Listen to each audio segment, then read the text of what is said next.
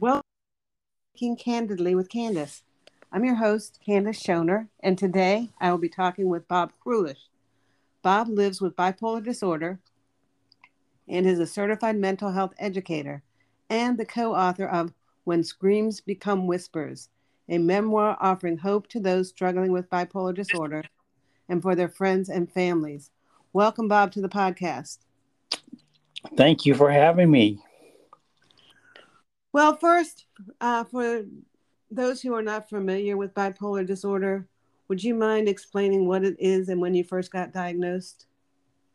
Sure. Um, bipolar disorder affects a person's moods. They they range. There's two different polarities with bipolar. There's mania and there's depression. with mania, people have grandiose ideas and thoughts about themselves. They have inflated egos and they have a host of other symptoms that would diagnose them properly with mania. And then depression is just what it is. It's it's the same as um, major depressive disorder, and it is part of bipolar disorder. So, a person may be having episodes in either mania or in depression, or they may be what they call euthymic, where they're not having any episodes at all, or they may even be having mixed episodes where they have a little bit of both, both mania and depression. I would think that it's a pretty thing, pretty difficult to diagnose. Were you diagnosed by a psychologist, and did they think it was something else at first? You know, at well, I became symptomatic when I was 16 years old, but uh, and I had a lot of symptoms and I had a lot of episodes throughout life. Um, but it wasn't until I was 51 years old, 35 years later, that I got properly diagnosed by a psychiatrist after seeing a psychologist about my divorce. And I saw the psychologist for a couple of months, and she suspected I might have bipolar disorder. At that point, I was still in a manic episode, so I didn't think she was right. Mm, yeah. I thought she was wrong. I was right. And we argued about it, and then we made a bet. And I really went to the doctor just to win the bet. To... Interesting. I'm curious because bipolar disorder, from what I understand, is frequently inherited um, mm-hmm. and is mm-hmm. the most likely psychiatric disorder to be passed down from a family member. Do yeah. you know if either of your parents or anybody else in your family has bipolar disorder? You know, I I never really thought too much about it until I wrote my book, uh, When Screams Become Whispers. And in that book, I really started to talk about my early childhood and what my dad did uh, to my family. And it really started to dawn on me that he had all the symptoms. So I believe that he had bipolar disorder. My mom had major major depressive disorder. So I had the genetic, you know, propensity for this illness for sure. Well, that sounds familiar because um, my father, back in the day, they didn't diagnose, I think, people with bipolar disorder, but he certainly exhibited the symptoms. And my mother had major anxiety disorder. Um, Mm-hmm. So you said that it finally came up and you got diagnosed in your 50s after going through a divorce. Was that divorce a result of your mood swings? I mean, I know I don't want to simplify it or, or anything like that, but was that part of the problem? Sure. Yes, I think that was the overarching problem. I had um, many smaller manic episodes throughout our marriage. I was married for almost 25 years. And towards the end, in the last three years of our marriage, I was working on a very stressful project at work. And and I got uh, I had a lot of anxiety, and so my doctor, my general practitioner, put me on a anti antidepressant, anti anxiety med, well, unfortunately, what she didn't realize was that I had bipolar disorder. When you when somebody with bipolar gets uh, on an antidepressant and they don't have a mood stabilizer along with it, it causes them to go into mania, especially somebody with bipolar type 1 like I have. So, for the last three years of our marriage, I rode a pretty high manic episode where I lost uh, my job and um, and then subsequently my marriage and and a whole host of other things. Well, basically everything I had at the time I lost. What was that? What was the career that you were involved in? I was a senior product manager. I I had uh, my roots were in mathematics and actuarial work, and then I was working on a very large project for a major insurance company out here in the Pacific Northwest, and um, and and I was doing superhero type work because I was manic, and I had just tremendous amount of energy, and um, and drive, uh, and the mania was more like hyper hypomania at the time, where it was still not debilitating, but eventually it became so, and I eventually lost that job. So just to share a little bit more with the audience, and I'm also very curious. So you ran these these high these mania, very high energy. Did I assume it affected your sleep? You probably weren't sleeping much. I was hardly sleeping. I and and it was suiting the work I was doing required us to work about till midnight every night, and we started about six or seven a.m. We were in a real time crunch with this company was in real dire straits, and um, it just really fed my mania. Um, so yes, you're right. In mania, you hardly need sleep. I've gone four or five days without it, for example. I mean, that's got to mess with your mind, and it's got to affect your personality, and it's got to obviously affect your work. So, did you get fired because you did something dramatically wrong in the project, or they just were confused with your moods? You know, I did everything right in the project. What ended up happening was that um, we had uh, done a lot of great, significant work around growing the company, and then, and then we wanted to kind of change gears towards more of a management of of our of our product, and um, and I got disappointed in that, and I would call out the president of the company in large groups of gatherings now I'm seeing the picture. Yeah. you can see where you meet HR pretty quickly when you do something like that. So it obviously affects your social responses or your appropriate behavior in a group setting. It it definitely does. You just start to feel superior. You're in mania, you, you know, in, in, in its worst kind, you believe that you are smarter, more capable, more powerful than anybody else on the planet. And so you have a difficult time taking direction from anybody or being very collaborative with others. You you you just basically think it's you're right, everybody else is wrong. And that's what I was doing at work. And I was calling out my boss and, and his boss, the president of the company, saying that they were wrong and I was right in front of a large groups. So yeah, it was completely inappropriate behavior. And and that that bled over into my marriage and to all of my friends as well. How were you able to obviously you were in a very successful position which required yeah. you a great number of years of working. How did you hide your bipolar disorder symptoms at work or did you not? You know, they when they manifested themselves, they were more in the hypo hypermanic, which is a lower grade of mania, where people have just tremendous amount of creativity, energy, drive. Um, they're very, very smart and and highly functional and highly capable.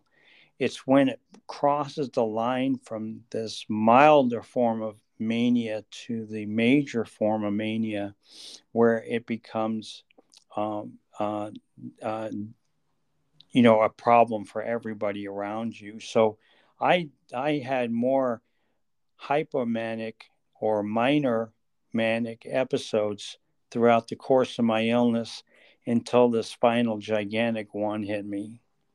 Yeah, so I'm getting that was one of my questions, and I'm guessing this is sort of, you know, when the divorce happened or your yes. wife asked for divorce, was that the most difficult time in your life, or sort of the low point?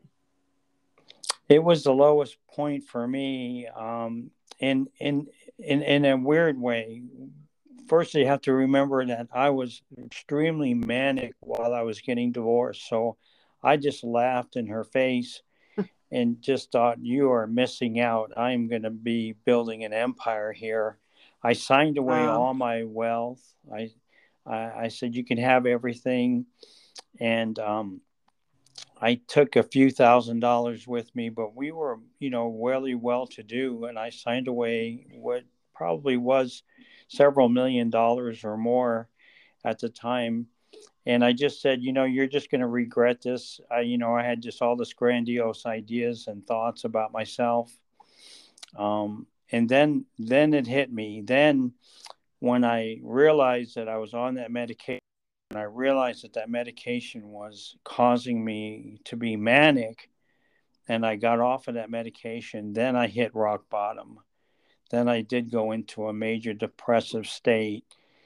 And I looked around and I realized I don't have the yachts that I thought I was going to have. I don't have the wealth that I thought I was going to have. I I lost my children in the divorce. I lost custody. I lost companionship. I lost um, the ability to be with them. Um, and, and I found myself on the floor of an old abandoned cabin that a friend of a friend of a friend had out in the woods, uh, sleeping on the floor of this abandoned cabin and living that way for a couple of years all by myself. And at that, I guess at that point, you weren't working? That point was the lowest point of my life. And no, I was not working. I was um, and I had I I was basically churches were helping me. I was living off of government assistance with my medication. I had this place that had running water, thank goodness, and um, and uh, people feeding me, and um, very few visitors came by. It was a very very difficult time was that when you, I know you were prescribed, as you say, some medication, obviously not the appropriate medication. Yeah. Um, did you continue to go to therapy or see a psychiatrist or a psychologist? I did. At that point, I was um, still seeing the psychologist. Uh, churches were paying for that as well for me. And then I got diagnosed properly and then I got on medication all while I was in the cabin. Um, but I first got diagnosed um, towards the end of this is all in 2009. In um, January 2009, I was kind of left the house and was kicked out of the house. And, and it wasn't until August or so that I got diagnosed properly at that point, I was given just a handful of medication and uh, a really grim diagnosis. You know, my, my doctor told me, he said I would be, you know, living a, a life of, uh, you know, real hardship if I didn't follow his orders and take these medications.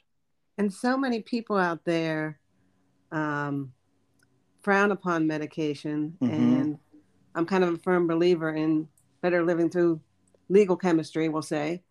Mm-hmm. Um, I myself take medication for anxiety. Okay. Um, how did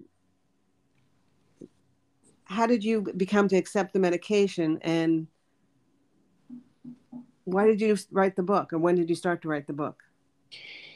Yeah, the medication. Um, you know, the the doctor gave me some scary scenarios. You know, he said, "Listen, I have clients in several places. I have them, they're homeless because they don't take their meds, they're in jail, they're in the hospital or they're in the grave. And if you don't take your meds, you'll be in one of those four. I can guarantee it. If you take your meds, there's a likelihood that you'll get companionship with your children again. You'll get to work again. You'll have a relationship with somebody you love again, and things will happen uh, for you in your life. And I took him at his word. A lot of people have a hard time with that, and I, I don't know why I didn't either. I mean, I'm not exceptional. I just, for some reason, he scared me enough, and and I got um, and I saw that by doing that, things started to come around for me over time. I met somebody, and um, I was able to get remarried and uh, move out of the cabin and then uh, get back into my career work uh, after uh, several years of being gone from the career work that I did before. And things started to get better. And so I stayed on my meds. And did the first, I know that a lot of people take their different medications out there. Did the first medication work and how did you feel after taking it for whatever period of time before you notice results? Yeah, it's a great question. You know, that first set of meds, he handed me four prescriptions and he said, um, he, he said, uh, let's see if these work. And I thought, that's a terrible. I, I said, agree. I said, let me see if you're a doctor. I mean, are you serious? really? And then, um, and and when he gave me was four meds that were pretty high doses. So, I called it the, um, you know, the zombie effect. And so I was zombified for uh, almost a good year of being really, uh, really highly medicated. Um, so I didn't get much much done uh, in the way of uh, understanding meds or doing anything about them. Now I've been I'm really well educated in the meds, and I tweak my meds quite a bit. I've probably gone through 60 different med changes in the past 13 years, but most of them are good, just like reducing and and and and then sometimes i just adapt to a med and it's no longer effective so i need to change it up. But it took a while. It took a long time probably about three or four years before i really found a good a good cocktail as they call it you know this combination of meds. And um, i know that you're certified by the mental health several organizations NAMI to, for one Mm-hmm. Is that where you became more educated about medications through certification? Yeah, yeah. Through through the NAMI organization, the National Alliance on Mental Illness, I I started to attend their group meetings, and I got to know people that also were had a had a mental health condition like I did, a mental illness, and and I started to learn from them and then I started to get involved in their speaking program called In Our Own Voice, and I would learn more by speaking with others. And then I put myself through a, a pretty rigorous course of study. Uh, I, I was just damned and determined. I said to myself, I got to get my kids back. I got to get my life back. I want my life back, and I and I just truly believe that my the route to getting my life back was p- properly treating this thing and managing this beast. And so I really was very, um, very deliberate in my approach. So, what is your relationship now with your your ex-wife and your kids, if I can ask?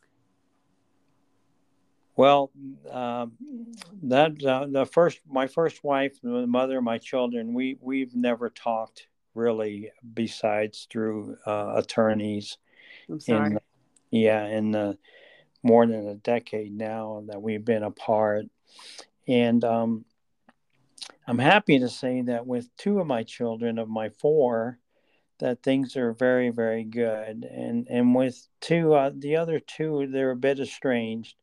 Um, they they they unfortunately got the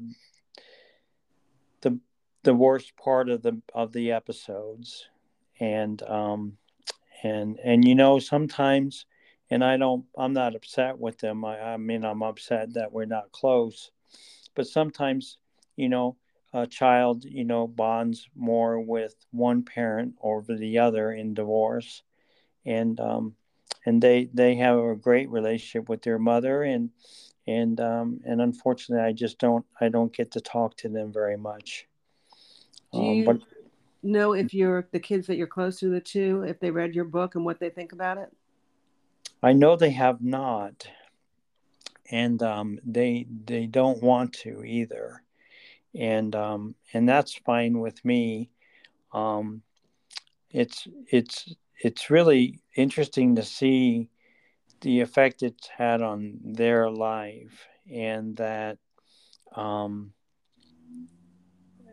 you know, one of my children once said to me, Dad, you know, we don't want to hear about you and what you do um, because of what you did. You know, Interesting. and I'm like, okay, that's fair. You know, that's fair. You know, well, obviously, you offer a lot of insight into bipolar disorder, family dynamics, relationship with children, what it's like to be the parent so you do these workshops, correct? I do. I do these workshops. They're called LEAP for Listen, Empathize, Agree, and Partner. And and I'm I'm certified by a Dr. Xavier Amador who wrote the book I'm Not Sick, I Don't Need Help. I don't need help, I'm not sick. And um and and so I do these LEAP workshops for mostly for parents. I would say that 98% of the people that come are parents. And I do these workshops a couple of times a month. Um, and it's a three hour workshop that I do that's hosted by a NAMI uh, local affiliate somewhere in the country and um, and and it teaches parents uh, communication a, a, a, series of communication skills on how to how to successfully communicate with somebody a loved one a son or a daughter in my case because i work mostly with parents an adult son or daughter that's suffering from a mental illness. Well that's fabulous. I'm sure that those are very helpful courses to take. Um, so i'm going to go back to the book a, a second because a I mm-hmm. love your sense of humor and I love the title of the book. So tell me tell me how that all came about. Well, um, it's kind of like how my coaching business came about. I started speaking for NAMI, and I've given about uh, 80 or 90 talks now for that organization. And and invariably, a parent would come up to me and and ask me for advice, and so that started a coaching business and and that's what I do now. And then it became apparent that people would say, you know, uh, your story that I just listened to you give your speech, and your story is really moving and it's inspiring. You should write a book. So I, I, I had a lot of shoulds. You should coach, and then you should write a book from a lot of parents that I met by speaking.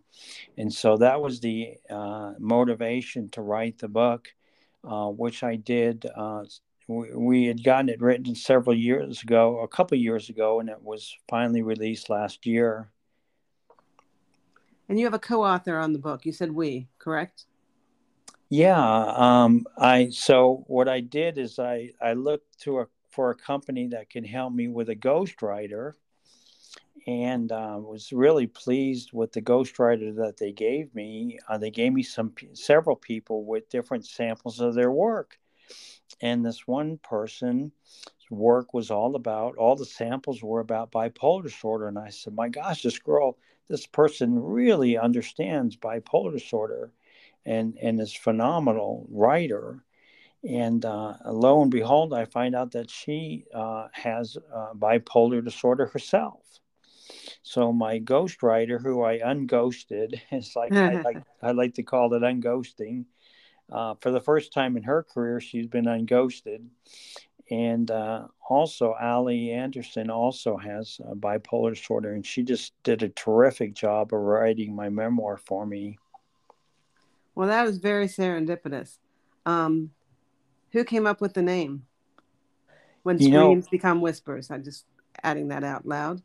Yeah, when screams become whispers. You know, she did, and and and the way that came about was she was like, you know, because we we sat in a room and she interviewed me for um, let's see, eight different days, two different trips, four days a week, about eight hours a day. So we're in the room for about 60 hours or so. And she's like, you know, you you talk so quietly, you're you're you're you're so calm, you you you almost like a whisper.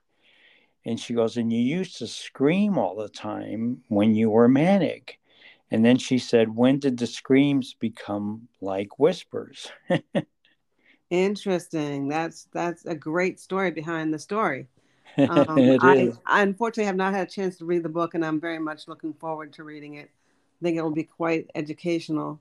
Um, and since the podcast is all about educating others, uh, what advice would you give to anyone, whether it's a parent or a child, who is struggling with either depression or mania or any other mental health illness? My biggest um, thing I would say to anybody struggling is that they're they're um, you know to to hold on to the hope that that you can be better. I really believe that everybody can be better. Uh, I believe in the therapeutic, you know, medical model, but I do believe people can be better even without it. Um, that they just have to find the appropriate coping skills, and in my case, and I think in most people's case, the the right uh, combination of medication and therapy. But I I I, I honestly believe that just everybody, not everybody. I know some some sometimes this is so far out of reach for some people, and it breaks my heart to even think about it. But for for the majority, for the large majority, ninety percent, I bet or more, could find. You know, you, if you find the right treatment, you find the right coping skills, you can live really a really good life. I really I really hope if anybody's listening to this and is wondering about that, I really hope that they're hearing me and saying, yes, you can. Yes, you can. As you say it in a very soft, whispery voice. Um, do you know when I, I'm going to ask this question? When that came about, did you ever notice that you had the tonal change in your voice? um,